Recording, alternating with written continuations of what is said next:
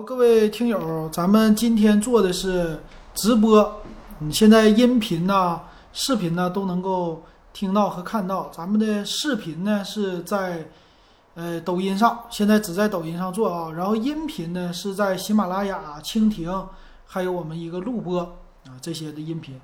好，欢迎大家哈，欢迎涛声依旧，还有一位啊，现在就一个涛声依旧哈，一个人没问题。那今天我们的节目呢，来给大家说一说这个小米手环5代的一个。那这个小米手环呢，是老街这一个星期吧，要做长测的这么一个新的设备。那这个也是啊，老街这第一次所做的这些有真机的一个评测。那今天这个事儿还挺有意思的哈，咱们先来说说这个事儿。我觉得挺好玩，就是在抖音上吧。之前呢，我没有做过什么真机的评测，所以呢，我在这些抖音平台呀，还有什么视频平台呀发的之前都是录屏的，对不对？录屏的这些呢，可能有的人觉得你也没有个真机，你就在这录，完事儿好像是那个你会点评似的，你连真机都没有，你能说什么话呀？好，那这回 OK。我就搞一个真机，对吧？我搞一个真机，我不仅拿一个这个买一个全新的小米手环，我还呢在群里边，咱们听友里边给他搞活动，咱们到时候还荷兰拍，就1块钱，咱起拍1块、2块、3块这么加价。这个呢，我首先说的是在 QQ 群，我为什么在 QQ 群？之前我已经说过了，是吧 ？QQ 群的目的是为了回馈这些 QQ 群的听友。感谢大家啊！现在咱们抖音里边有4位听友了啊，4位群友啊，应该都是群里过来的，因为我只在我的微信上给大家预告了，其他的可能是在关注我的抖音的才能看到啊。那这个事儿怎么说呢？欢迎吴松涛啊，在我们蜻蜓的直播也进来了。其实这个事儿呢，我就感觉吧，我也是。就没那么多精力去做什么真机的一个评测，咱毕竟不是说真正的那种的天天靠这玩意儿吃饭的一个数码主播，我们这种呢就是纯粹的玩儿。我就是一个和大家一样，咱们就天天喜欢数码玩数码的这么一个人啊，咱就做这件事儿。但是呢，你看啊，久而久之，咱这个名儿起得好，电子数码点评嘛，很多人觉得说。你起这个名儿呢，你就得来点真正的干货啊！对，那 OK， 那我就来了。那之前呢，咱们的 QQ 群的这帮群友挺好的，挺够意思的啊。我这个 QQ 群呢，是在2019年年初的时候，还是2018年那阵儿啊，刚开始出来的。所以那个 QQ 群呢，对咱们来说，其实第一批的群友非常的重要，我一定要回馈他们。所以 Q 群呢，现在其实中间走了不少人哈。那阵儿的时候200多个人，中间也走了，现在198个人了。我寻思呢，我说回馈一下子，咱们听友也说了，你终于想起 Q 群了。所以这个小米手环5呢，我第一个先拍卖这 Q 群，但是第二个呢，我不会做这个小米手环的评测了，我会做别的一个长测，就是周测。到时候我会回馈咱们 Q 群的1群的啊 ，Q 群2群的这些听友，咱慢慢的回馈哈。这个是没有问题的。那做这种拍卖的形式，为什么是那种荷兰拍呢？就1块钱起拍呢？这主要是为了好玩儿。其实我们你说每天上班，我想咱们听友也好啊，群友也好啊，每天都是上班的人，对吧？那晚上有的人听老金的节目，干嘛呢？就是为了睡觉。睡觉的时候能快速入睡，睡得很好。然后现在这边我看啊，是喜马拉雅的叫柴子香吧，啊，欢迎你啊，可能没念错吧，也可能念错了啊，哎，就这么的，所以其实就是哄大家睡觉，陪大家睡觉这么一个事儿，对不对？听我的节目，很多人是这么听的，其实讲的内容不是那么特别的重要。但是还是有一批人呢，他们在微信里边还是经常问我问题的，喜欢咨询我问题。其实我这个人设也好啊，咱们主要针对的就是性价比用户，咱们就普通老百姓，咱们都是赚工资的人，咱们每花的1分钱都得好好的精打细算，对不对？这位听友叫柴什么香啊，这个字儿啊，他跟我说 Realme Q 哈 ，Realme Q 的话，老金的 Realme Q 哪去了？可能是在我书包里啊，我看一看啊，嗯，对，在这儿呢，在我的书包里呢。酱还是酱是叫杨毅才艺香还是杨风？不念风，应该那毅吧，我觉得。这个 Realme Q 呢，老金现在用的还是觉得挺好的，就这个手机啊，这个背面一看，现在正面啊整的也挺好的啊，我挺喜欢的，就 Realme Q。那行，咱们酱啊叫柴酱香啊，欢迎欢迎。那咱们就说这个，先来说小米手环呗。其实这个节目呢，我的预计哈就直播1个小时，咱们直播1个小时啊。说这个手环之前，咱们先说点别的哈。一会儿我再说这个小米手环5，详细的大概用了个3-4天这样吧，可能是周日还周六买的，我忘了。一会儿呢，我给大家说一下。咱们先来说一说听友的一个留言哈，听友还问我呢。今天有一个听友特意说的，说听我说 GBA 没听过瘾，然后说能不能再说说任天堂？哎呀，我其实就是玩 GBA， 就玩过 GBA。其实任天堂别的东西除了那个超级玛丽啊那游戏机之外，我这玩的还真不多。但是呢，任天堂里边的游戏啊，我还那么玩过那么1-2个吧。啊，等有机会给大家说一说啊，我在音频的节目给大家说。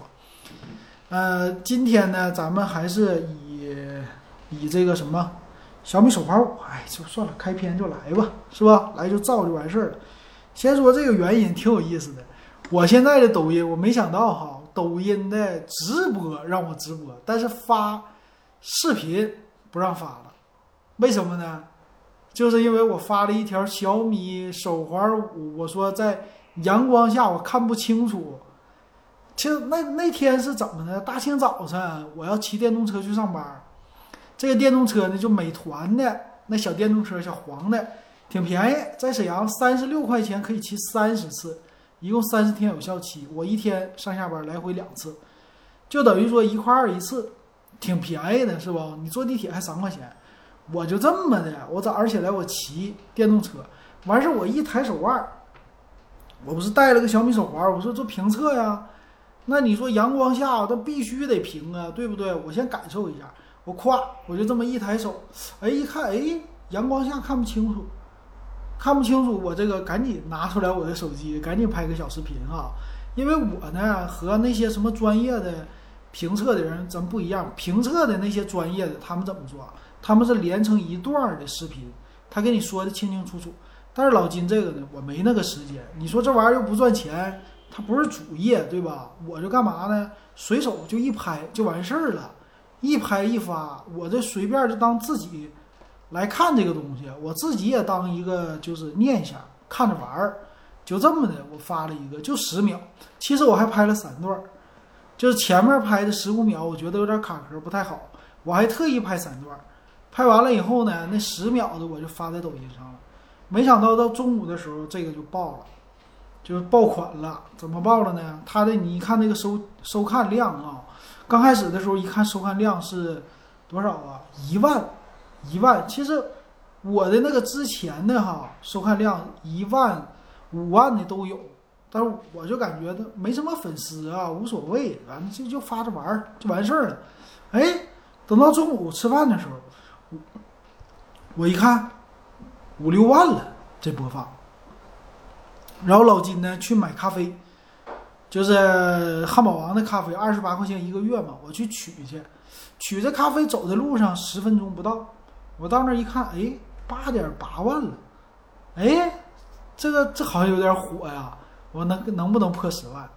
就这么的，等我拿完了咖啡，夸一转头一看，哎呀妈呀，马上破10万了！我说这个有趋势，哎，这趋势可以了，就这么的啊！我记得12点40几不到50，我拿完咖啡了以后往公司走，走到了这路上也就10分钟，等到了公司，马上一看10万出头了，哎，11万了，就这么的过了不到半个小时，12万，啊不对，20万，一下子10万翻番儿啊！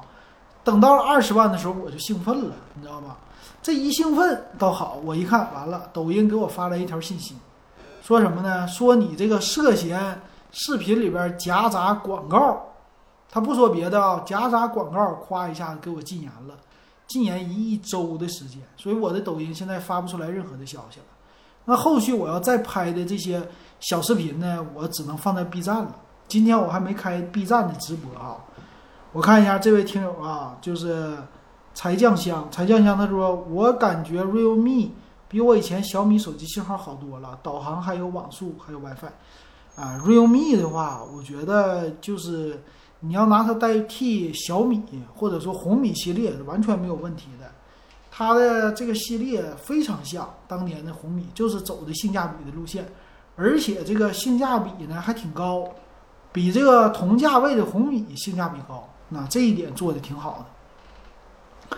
然后咱接着头来说呗，就这么的，过了20万一给我禁言，我发现哎，那你现在这个视频我删不删除啊？因为我觉得可能是因为这个视频它给我封杀了，不是也不算封杀吧，就是禁言吧，啊，可能引起一些争议了。因为啥呢？我这个视频起的名叫小米手环5最大的缺点。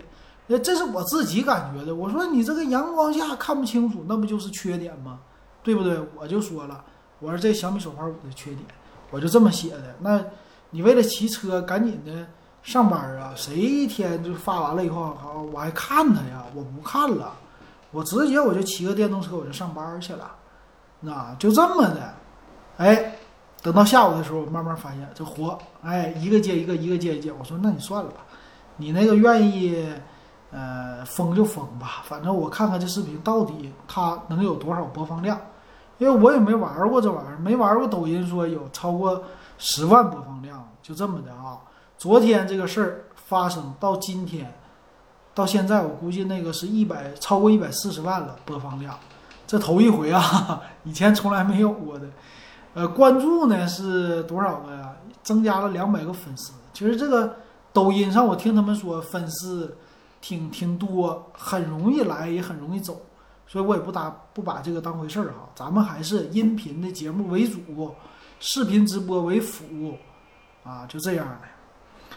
好，再看看啊，蜻蜓喜马拉雅这平台的这位听友说了，以前用的是小米5X红色特别版，这是你刚才起标题有一定诱导性，而且有一定观点值得商榷，所以他们才会给你封闭视频。哎呀，这个抖音的封闭视频为什么封，我是没搞清楚，可能以后被封的多了，我也就慢慢的懂了，是不是？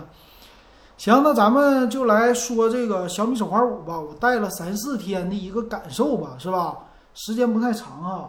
然后一会儿呢，我把我的这个手机啊，它是绑定了小米手环5啊，我给它呢打开啊，一会儿让它播放一个音乐，我看一看这小米手环5可以，就是控制手机的音频吧。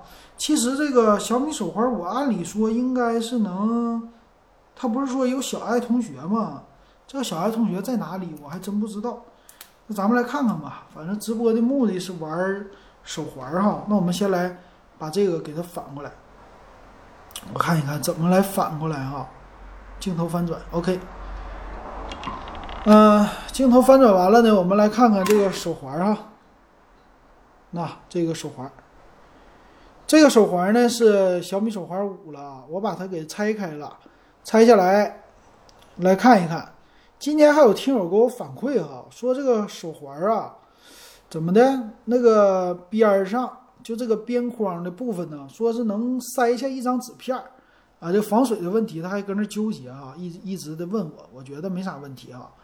行，那咱们来看看这个小米手环5。小米手环5呢，其实我感觉总体来说和手环3还是有点相像的。我把手环3给它打开，2个手环啊，我给它做一个对比。你看，2个手环，咱们给它拿起来看一看啊。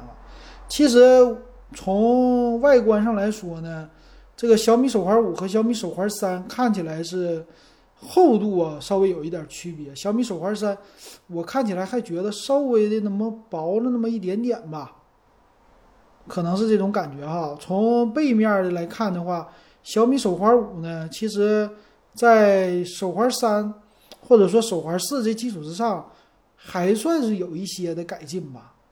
其实小米手环呢，老金啊，我从手环的1代开始，我唯独这个4代没买过啊，一直现在到5代，我中间就4代没买，其他的全都支持了。第一代的小米手环呢，我得这么说啊，第一代的小米手环是这样的，我还真是得修过第一代的小米手环。为什么呢？当时我记得第一代出来的时候，咱们其实最渴望的就是给我加一个能够显示时间的这么一个屏幕，之前呢这没有。小米手环我记得是第一代出来的时候是4个那个灯吧，4个灯，这每一个灯呢代表2500步，你的目标是一天走10000步，这是当时他们的设定。所以你是走了一定的步数以后，过了2500它亮一个灯，过了5000亮2个灯，过了7500亮3个灯，哎，过了100004个灯全满。它只是拿灯来做一个。那后来呢，2代出来以后，就是解决了最大的一个痛点，用户的痛点什么呀？就是显示不了时间。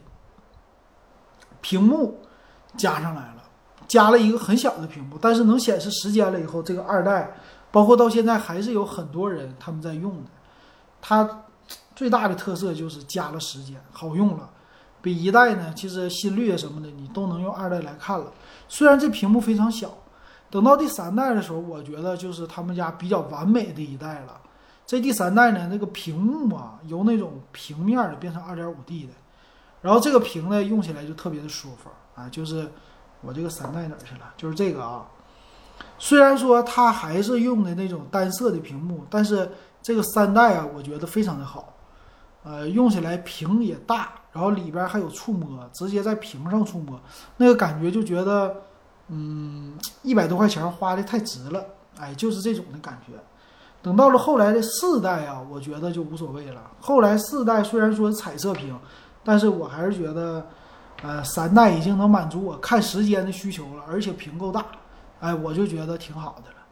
等到这个4代没买啊，我呢当时我也点评了吧，4代我就觉得咱们说了，这个4代5代啊不是3代到4代这个递进啊，你就不用买4代了，除非说你从来没有过小米手环，你买个4代，等到你隔1代再一更新就完事儿了。所以这次的小米手环5我等于说是隔1代来买的，但我感觉呢它对于对比4代来说还是升级了不少的哈。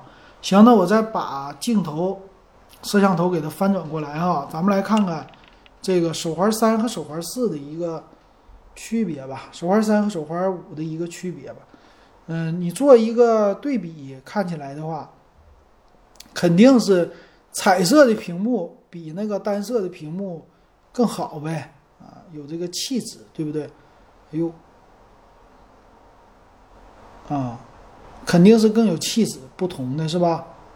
然后滑动方面呢，这个手环3呢没有手环5的灵敏啊。手环3我感觉这屏幕现在滑动起来有的时候费力气，从这上来说呢，手环5的还是说手环4代开始啊，这个还是挺方便的啊。手环3不好哈，那其他方面呢，我觉得手环3都已经挺不错了，尤其是在续航方面。现在这个手环5呢，在续航方面确实有一些小小的遗憾，毕竟是彩屏了啊，有这个问题啊。行，那个手环3呢，我们就不过多的说了，咱把这个手环5说一说。那手环5呢，我觉得第一个我刚买来的时候，第一个问题呢是官方送的这个硅胶的手链哈，这个手链的第一感觉比较涩。为什么这么比较涩呢？就是感觉你看这样的啊。插上去的以后就不是那么的顺滑，总有那样的感觉，不太好啊。这我觉得第一大的缺点。然后我给它套上啊，套上以后呢，咱们来看看手环5啊，其实和手环4在屏幕上样子非常的像，它在套上去以后呢，整个由于是彩色屏了，看起来非常的舒爽。那老金之前呢也是用过那种小米的，不是小米的，属于华为的手表是吧？电子手表那个最大的问题是什么？虽然屏幕大了，但是呢，它的里边的表盘不是特别的多，并且呢有一个痛点就是屏幕虽然大，但是续航不行。这次其实小米手环它就解决这问题了，它其实还是像那个手表的屏幕一样，比较像，但是呢它解决了这个小巧的问题。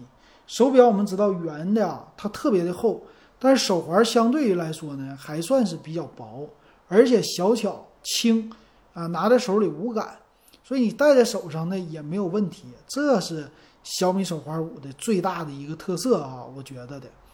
然后这次呢它在功能上也是做了非常多的一个升级，比如说小米手环5呢有更多啊，这更多里边支持的比如说控制手机的拍照啊，控制音乐呀、秒表啊，倒计时啊，什么手机静音啊，支付宝啊，世界时钟、日历啊，这些的这个功能还是非常的强大的啊，这是它的一个特色哈。我觉得这一点小米手环5首先给它定个性是非常值得买的哈。如果你从来没有过小米手环，但如果你有小米手环4了，那你就隔代看这个小米手环6就完事了。那还有一点呢，就是我用了这几天啊，我发现它的这块屏幕的整个的逻辑吧整的还挺好，挺方便的。那表盘呢，他们宣称说100多款表盘，但实际我在应用当中哈，这个100多款的表盘没有那么多。比如说我拿我的手机出来，这个手环呢都是在手机上来设置的。比如这个手机上你看啊，我设置小米手环5的表盘，这个手环5我充电充了几天了，好像是星期日充的电吧，充到现在今天星期三，其实已经耗了50%的电了，耗电量挺大的。我们来看这个表盘哈，表盘呢它其实样子有非常多的种类，这样子还是挺多的，有什么跟现在的节气相关的，还有一些的 IP 的人物啊，动画的人物啊，很多的小男孩小女孩吧都是应该能非常喜欢这个手环的一个表盘的。但是呢我感觉我还是有一些不像苹果的 Apple Watch 那么的丰富，我觉得还是应该造的丰富一点。比如说 Apple Watch 里边它有很多的 IP 的形象，当然小米这回有了啊，初音啊， EVA 啊，柯南啊，还有海绵宝宝啊，但你不觉得这些对于年轻人挺适合，但是稍微咱们说中性一点的年纪啊，30多岁可能就不太适合了啊。然后这里边也有什么壁纸类的这个表盘，整的都挺好的。但是我还是想要，就是买 Apple Watch 的话，我其实最想要的是卡西欧的那个表盘啊，我不知道大家你们是不是这样啊？我就一看那表盘就感觉这 Apple Watch 买的值啊，它这里边的形象还是挺多的，你看，而且我感觉它没事好像还在更新，没事的这边一直有，比如说这个什么高考加油必胜啊，这个表盘也是最新出来的吧。好，这是一个表盘啊，你可以在手机上设置啊，直接就可以同步，你也能看到，挺好的。然后这个表盘呢，通过手机就可以同步过来了。比如我现在选了一个比较中性的，那这个手机上呢，它其实可以同步个多少啊？同步个3个表盘吧，超过3个表盘了，它就不记得了，就需要给它删除掉。比如说这里有一个表盘的设置，我给它设置一下啊，哪儿去了？表盘的设置，这儿表盘设置，表盘设置里边能记住的5个啊，这里边你看啊，能记住5个，默认的第1个、第2个、第3个。其实它这里边呢有一些表盘挺不错的吧，比如说默认的带的那个表盘，默认带的表盘呢能显示的信息非常的多。上边呢就是你的步数信息，然后下边是你的心率，中间是时间，而且显示的内容特别的丰富啊。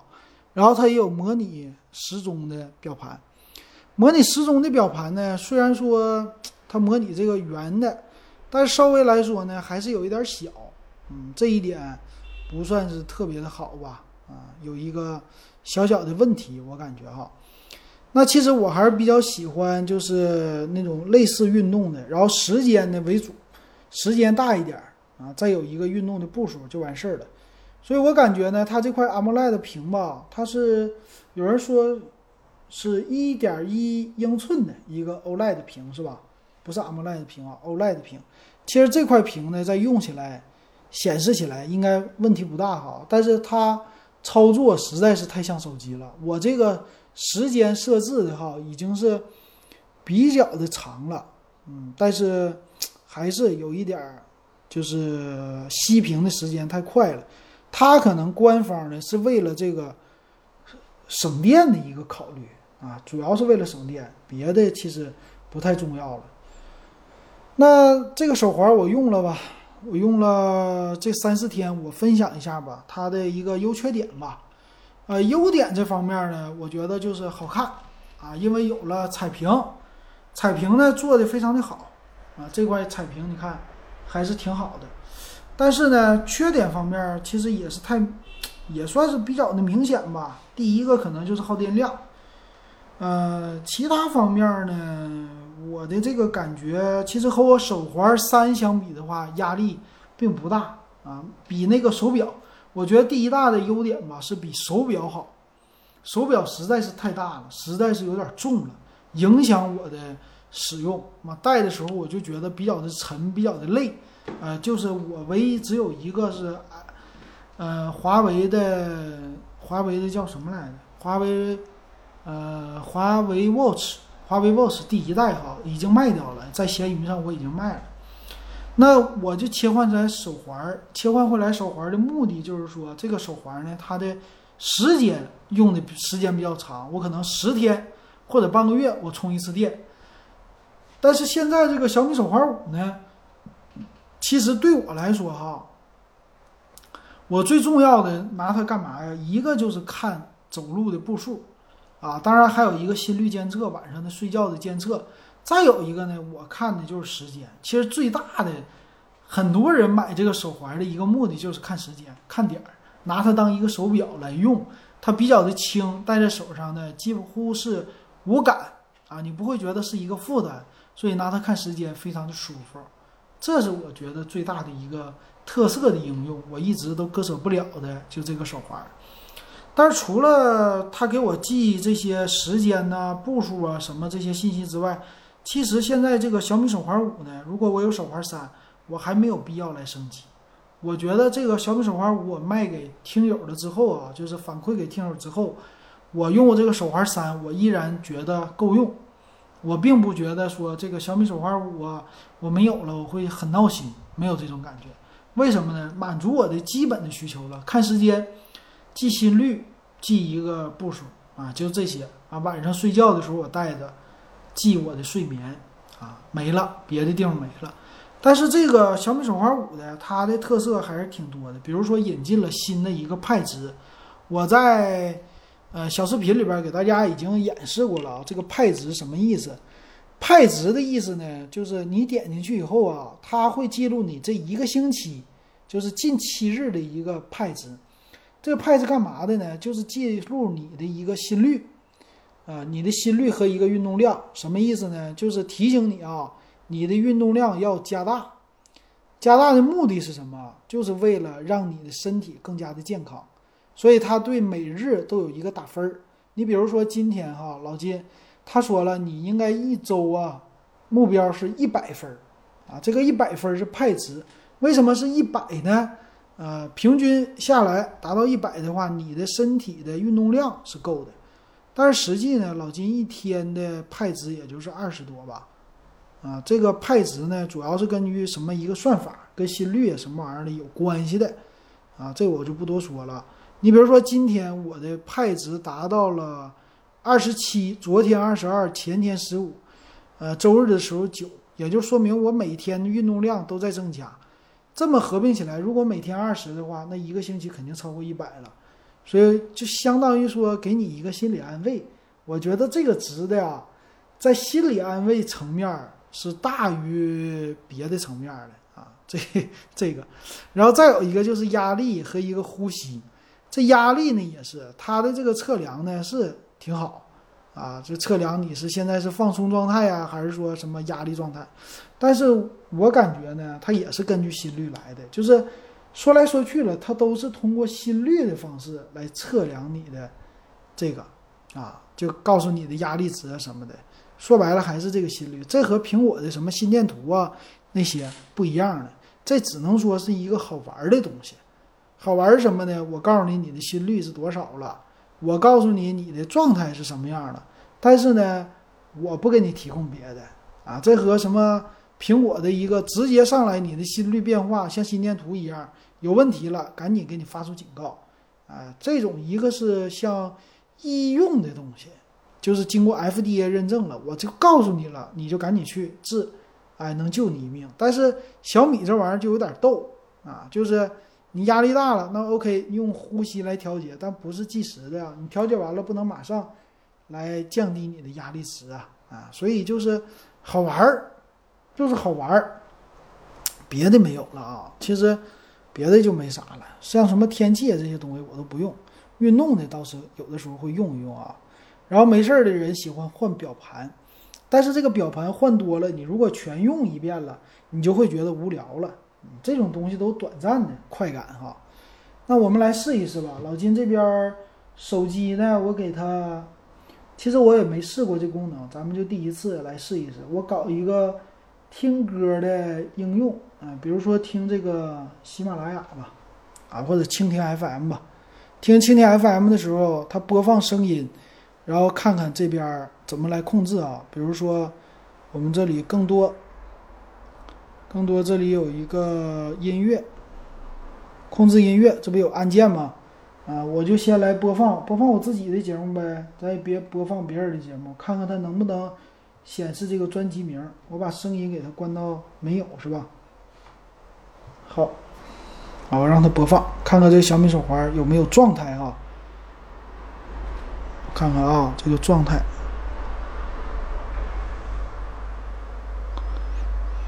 那现在呢，我这边已经在播放了，但是小米手环呢写着状态没有收到，我再连接一下哈，连接一下这个手环，同步一下，看看能不能连接到音乐。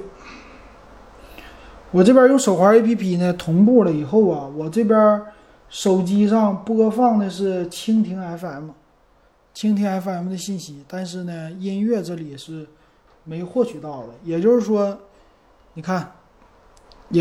你这个手环是无法直接控制你这什么蜻蜓啊，或者说你的喜马拉雅，那可能只能说听歌的时候，听特定音乐的时候用特定的 APP 它才支持。所以说你觉得这东西它管用吗？就不管用，对不对？那咱们再来看它还有一个功能是拍照。其实小米家也不傻哈，他家为啥说把这些功能都放在什么更多里啊？哎，实际就是干这个的，告诉你这功能不是说那么常用。这个拍照呢，他也说了，请前往 APP 实验室拍照设置这里边来完成对手环的设置。那 OK， 那我就把这个实验室打开呗。小米手环5，这里有一个实验室，我看看啊，在哪里？这儿实验室有一个拍照设置，然后完成配对儿啊，其实挺麻烦的啊。配对儿，我跟它配一下，好了，点击解锁，可解除手环与这个解锁配对儿。配对好了，我们。请先打开手机相机。OK， 然后打开了，点一下拍照。啊，这个能拍照了啊。这个自拍，我看啊，我点一下自拍。好，拍下来了。啊，有这个自拍的功能是吧？啊，这个功能还是挺好用的哈。拍照，可能说。哎呀，这个功能是给有三脚架的人比较适合吧，拍照用这个手机。我再看有啥，有闹钟啊、音乐啊、秒表没进去过呢，秒表开始啊，这秒表整的还是挺好看的啊，有一个秒表的功能，点一下点两下就可以暂停，可以继续啊，这功能不错。但是退出啊要设置退出。再有什么倒计时，其实手机上都有这功能啊。然后手机静音、支付宝、世界时钟，这个世界时钟整的算是挺好看的吧，挺好看的啊。表盘设置、亮度，我这个亮度就是被网友给吐槽的，我真不知道这个东西有亮度设置。这个作为普通用户，我感觉我每天真不关注这东西。我给它设置成默认的3吧，然后自动熄屏、重启、恢复出厂测试这些的。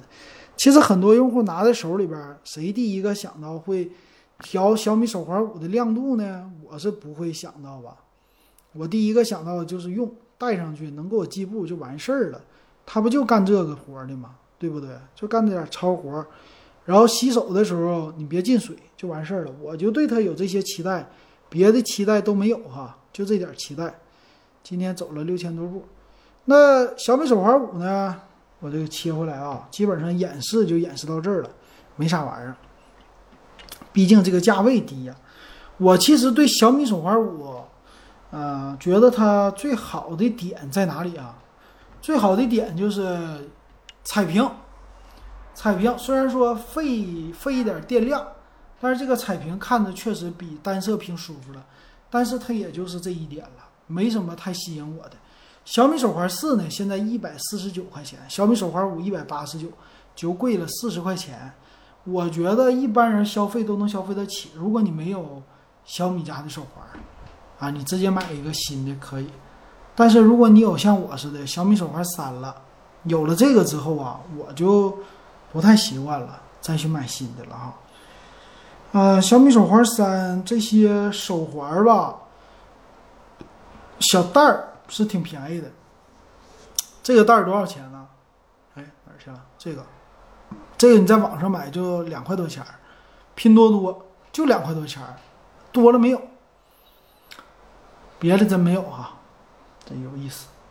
行吧，这个小米手环5还有啥可评测的呀？就这小玩意儿，我看了。昨天我还特意查了，我说别人怎么评测的，也就那样，说是推荐啊，就买就完了，这东西是吧？然后回馈咱们听友就完事儿了。我回头我再录一些小视频吧。好不容易买了一个这种的手环，也不能浪费呀。通过录小视频，咱也把它记下来哦，也算是玩了一些新的内容了。剩下的场景基本上就没啥了，我就不说了，我把它。戴在手上吧，啊，戴在手上，晚上睡觉的时候一戴，能看个时间 ，OK 了啊，就起这个作用。行，那现在到这儿了吧？我们这期节目把小米手环5就给说完了，然后咱们呢再闲聊一会儿，聊个20分钟，就正式的咱们就直播结束哈。毕竟没啥经验，回头以后咱们再闲聊点别的东西，然后大家呢也可以。在群里边提问啊，有什么问题？比如说柴酱香这位听友啊，他说以前用过中兴天玑7，后悔了。中兴手机哈，我这个已经说过了嘛，中兴手机我都是不推荐的了。我现在唯一被2大品牌给伤透了心的，就是一个是中兴，然后一个是联想，这俩品牌。完了，今天7月22号。联想呢，现在还真是有活动是吧？推出来骁龙865 plus 的这个手机了，首发的叫什么来我忘了，竞什么者呀，还是什么玩意儿来忘了。还有呢，就是华硕说 LG 就是玩家国度的手机也推出了，挺好的哈，到时候咱们看吧。反正现在开始呢，就是一个。小分水岭了吧，骁龙865的处理器的手机就开始清仓了，骁龙865 plus 呢就开始上市了啊，别的没啥了。完事儿呢，我妈手里边的那台骁龙的865哈，那个红米 K30 Pro 6+128的版本，我用了一下，挺好用的，确实啊，这个比我手里边的iPhone 7 plus 这个速度快多了，基本上都是秒开，啪一点就秒开。哎，有听友问问题了啊，我看看啊，这位听友说，今年有没有性价比高的英特尔游戏本？英特尔马上发11代了，这个处理器11代太快了。哎，感谢诗和远方送出的小心心。英特尔啊，现在被 AMD 给搞的啊，非常的不爽，很不舒服。为啥 ？AMD 啊，叫 AMD Yes， 它的性价比啊实在是太高了。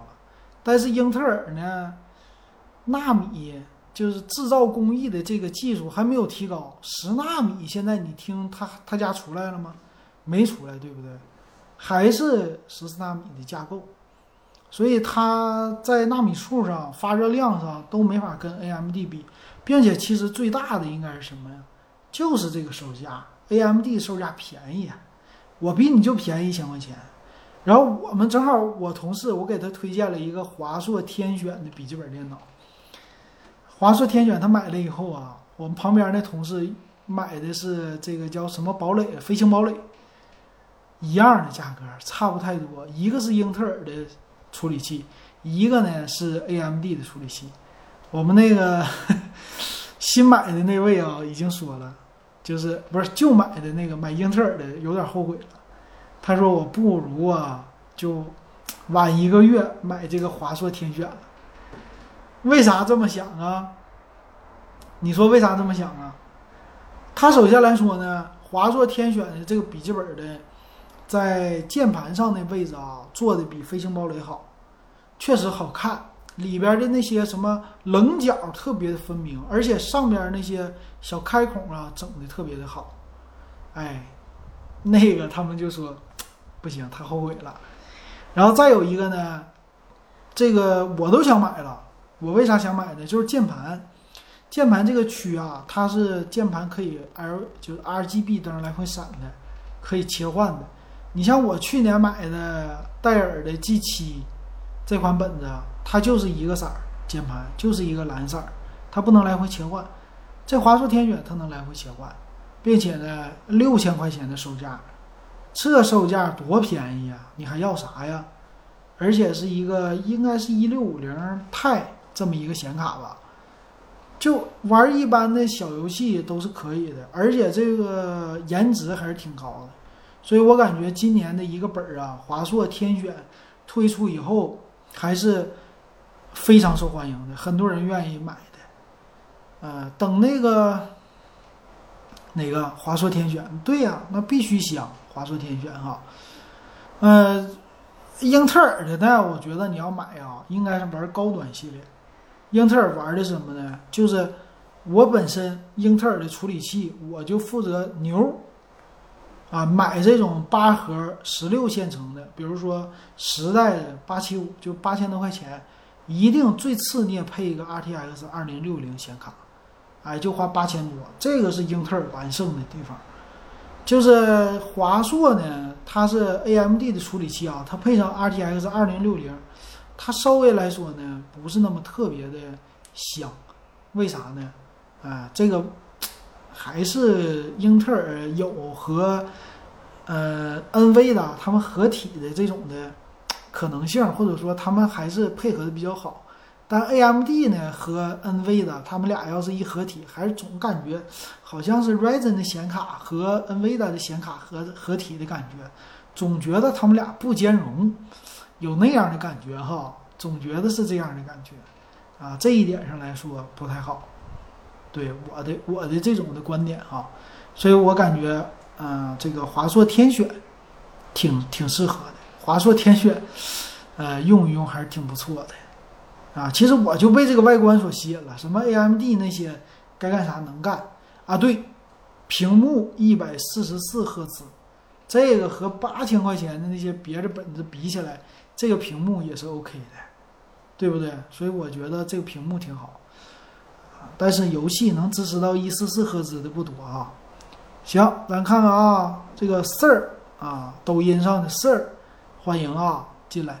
咱抖音上感觉这人一会儿往上涨，一会儿往下掉的，也不知道咋回事儿啊。可能是时间到了，到了什么快10点了，来人了。抖音刚才就一个人看，然后一下增到2、3个人了哈。啊，这今天没人给刷音了。行，没啥问题啊。咱说一下人气呗，抖音上现在9个、10个来回在这蹦，蜻蜓 FM 上38个，喜马拉雅上在线2个，还是不多哈，以后咱们再慢慢来。由于我现在啊手机都搁这开着呢，看不到微信上听友的留言了啊，我也就不能回答了，回头咱们经营夜谈里边再给听友来回答这些问题。对。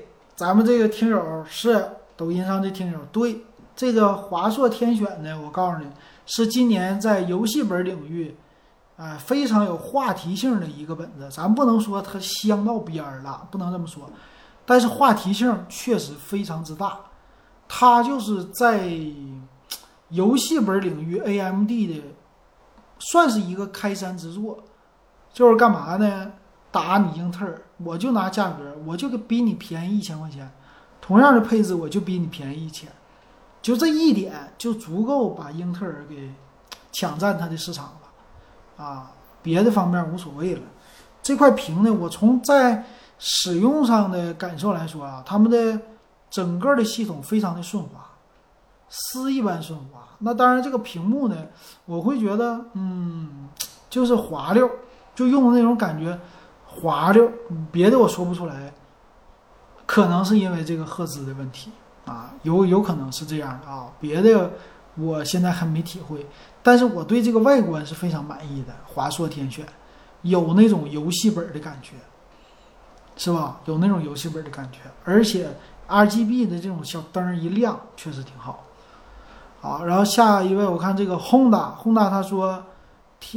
抖音上的宏达说咋跟我想象长得不一样，哪一个人都是这样，你听声啊和看到的人他确实想象不一样，所以有的时候听声啊不看人，充满想象比较好，但我一个老爷们儿，你不用对我充满想象哈，你就是看着这个人，咱老爷们儿长得就这点比较好，无论长成啥样，也不会超出你的想象，除非我是就是特别吓人的样，我觉得我还不是特别吓人的样哈。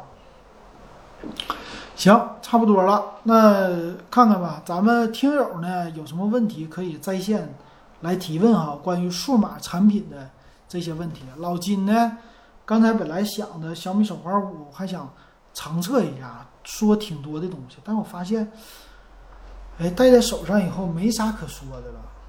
那我最后我就把这个小米手环5和小米手环3都戴在手上给大家展示一下吧，它毕竟也是老金同时买的2款设备哈。以后呢，我想买什么？哎呀，以后我想买的数码的产品，我是这么想的，我给听友呢顺便搞点小福利，我也能整。但是老金的人设咱不能变，什么人设呀？性价比便宜，对不对？咱这个人设不变，所以我买的东西我不会买太贵的东西哈，买的相对来说刚开始便宜一点，我还有机会可以能补贴你们的啊，这么一个我的一个想法哈，可能是再买个手环或者买个耳机啊，这个耳机可能100多块钱，也是一个新产品，咱们顺便一个星期的评测，完全能给它评测出来。然后咱们再给他一个评测出来之后，再给他一卖，挺好，一个星期。手机呢，这个大家就等着吧。手机我现在不会整的，手机这玩意儿太贵了，我就赔个打个90折我再卖，那可能也就只有 iPhone 了，只有 iPhone 能卖哈。然后这个事儿，抖音上的事儿说了，原来是个粗壮大汉，我这还行，还可以吧。大汉他必须大汉，老爷们儿嘛，粗壮一点老爷们儿还是对的。他说想买一个小米指纹锁，指纹锁呢你关注的，他们说什么我们黑盒测试，小黑盒不能对我们怎么样啊。小米的这点好，其实你不要关注什么小黑盒了，我告诉你就一点，你关注电池。小米的指纹锁呀，无论什么的智能锁啊，你只要没电了，全完蛋。你开锁你就知道了。其实我对于这个智能锁呀，我一直有一个忌讳，什么呢？就是开锁得怎么开。你们家就从来没开过锁吗？我们作为租房子的人来说啊，我们这锁头开的实在太多了，经常跟开锁的人打交道，一整钥匙就忘带了。那你这个智能的指纹锁啊，你肯定没有钥匙忘带的这个问题，你只要摁一下指纹就可以打开。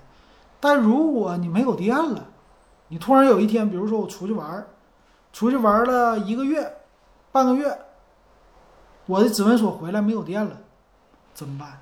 我就肯定人有粗心大意，你钥匙都能丢，你指纹锁能忘了换电池，那不也是很正常吗？那没电了以后怎么开呀？拿钥匙开，我没有钥匙，拿指纹开，没电了，这个问题他能搞定吗？如果这个问题他能搞定，那我看看咱们听友啊知不知道，如果能搞定那 OK 还可以，如果搞不定，那你找开门的吧。这个开锁的管你要多少钱，你说开锁的他能开机械锁，他还能开指纹锁，指纹锁他怎么开？拿小黑盒，没有电，你硬撬吗？你要撬了给我这锁头撬坏了，我是不我这个门都不一定有这锁头值钱呐。这锁头如果1、2千，你有的人家那门才几百块钱啊。就这个老金不太懂啊，因为毕竟咱没用过，咱也没买过。他说事儿说能外接充电宝啊，就这个问题啊，因为我朋友家他们家是当时买的小米的指纹锁，遇到这问题了。他家住1楼嘛，指纹锁没有电了，充电宝他好像没有外接，他没接过，反正就是没有电了，怎么办？找开锁的，开锁来了鼓捣半天，要直接撬，他说别撬，你这玩意儿1、2千块钱给我撬坏了多赔呀，怎么办呢？他家还好住1楼。搁窗户跳进去，窗户跳进去以后，把那个指纹锁搁屋里给打开了，哎，就这么的，那个开锁的没给撬开，就是白来一趟。就这个问题，我觉得以后是肯定有问题的。然后最近我也看了一些指纹锁，不是有介绍吗？这个指纹锁呢，我看啊，这2个我已经带上了。那介绍里边说，这指纹锁啊。是怎么呢？还有一种直接可以接电源的，就是在这个锁里边啊，你给的门在外边往这个墙上走一条线啊，这个线就直接像接开关一样接在你们家电源的线上了，就这么直接说永不断电的指纹锁。但是我们家如果你像咱们现在沈阳的地方没事给来个停电呢，它里边是有2万毫安的一个电池，也是为了防止指纹锁断电啊，就是这么的想的比较周到。所以我觉得未来啊，这个指纹锁肯定要解决放电池的一个问题。成天换电池那种的指纹锁不是个事儿，你知道吧？还是应该是外接电源或者里边接电源，这个是好事儿。但就像很多人说的关于汽车的节目，他们都这么说了，你说那些豪华车容不容易坏？越是电子产品多的这些豪华车反而越容易坏，越是简单的机械构造的车它越不容易坏。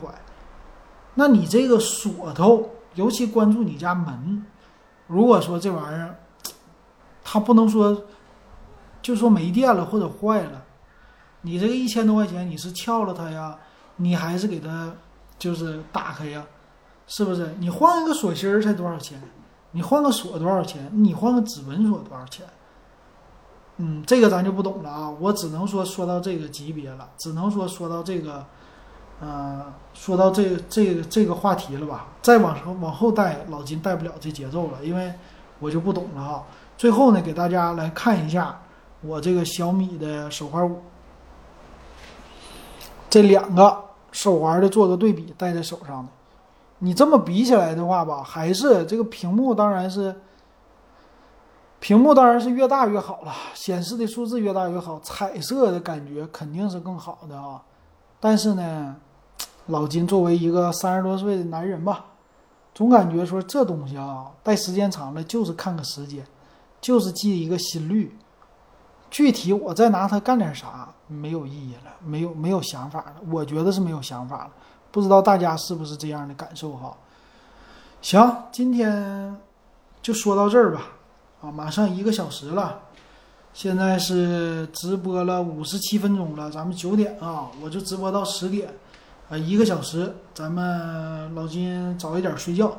今天呢，老金这是喝点小酒啊，然后给大家直播，喝了1瓶韩国烧酒，挺好，我觉得挺有意思。我是这么的，其实我给你们讲讲这个吧，就是除了数码之外，我讲讲那个我2年前上那啥的，我看系统又提示我了，算了吧，我先把喜马拉雅给它断了啊！喜马拉雅就不，哎呀啊，算了，我还是发个言吧。发个言叫发言。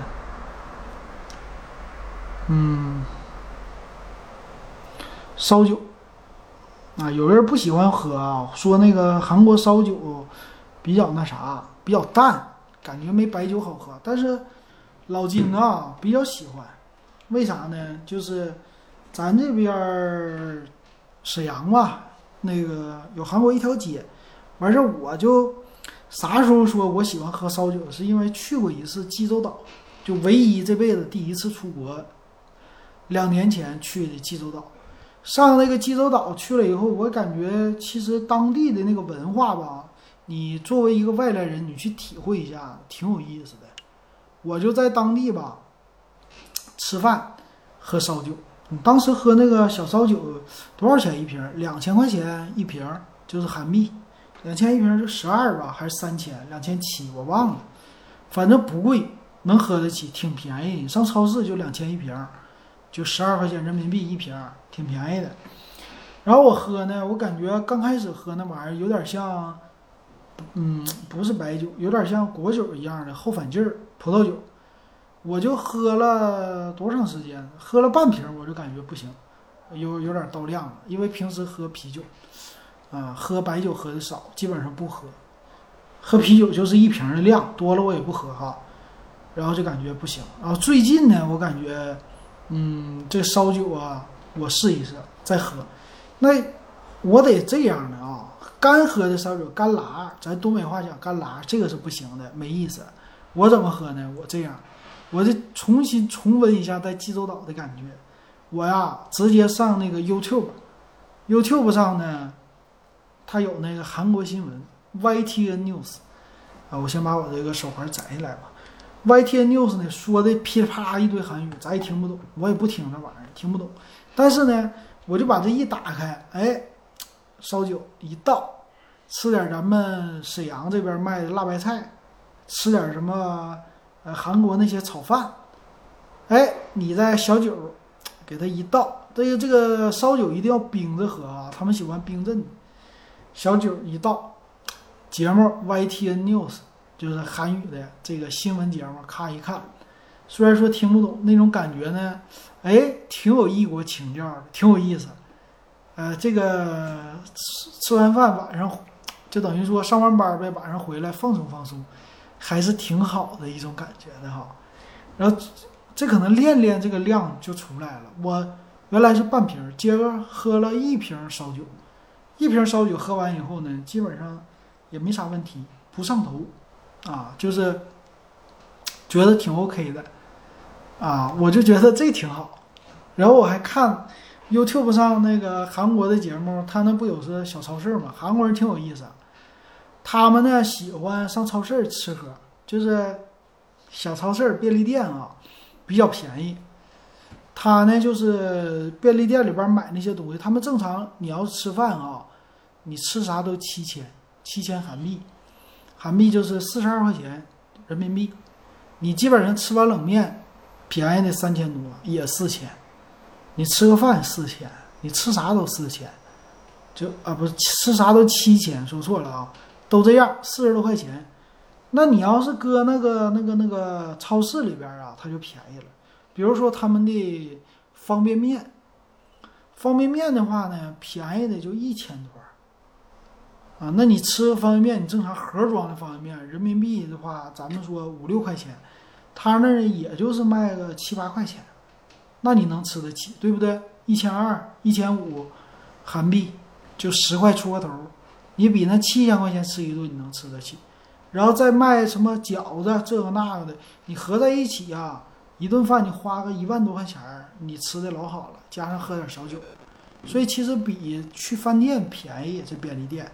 所以很多人他们喜欢在便利店里吃。我还看那个韩国那饺子，就是速冻那个煎饺，叫什么什么品格呀，那个什么王的饺啊，那个咱都以为这个煎饺就是拿过来平底锅回来煎，不是。我在韩国一看啊，他们是把整个的一包的煎饺都往微波炉里一扔，搁微波炉加热，加热完了以后，那个包装袋啊直接打开，打开以后就在便利店里边坐，拿筷子就吃这个啊，就这么吃。他们这煎饺有意思，微波炉煎饺他们还是，而且也不贵，便宜啊，他们还是挺喜欢这玩意儿的，我觉得挺有意思，异国情调。然后 YouTube 呢，今天你像我这边喝小酒，把那个辣白菜什么玩意儿的吃完了，整点小花生米怎么的呢，我看他们吃播，他有那种的吃什么便利店那些东西啊，看这个吃播，哎，边看着这个吃播，哎，咱边喝着烧酒，就这么的烧酒喝完，吃播看完，结束啊，不到1个小时搞定，还行，我觉得挺有意思的。然后老金夏天的话还是比较喜欢喝啤酒啊，啤酒的话凉快解渴。啤酒的话我买了一个朝鲜大同江啤酒，9.9块一瓶啊，不便宜，喝喝味儿，尝尝鲜。等到时候呢，我拍一个小视频给大家看哈，那估计是下周的事儿了。下周解封了以后啊，这个禁言解掉以后再给大家说吧。行，今天过了1个小时了，1个多小时了，咱们闲聊到这儿了，感谢各位的收看还有收听啊，就到这儿了啊，感谢大家。喜欢我节目加我微信 WEB153 啊。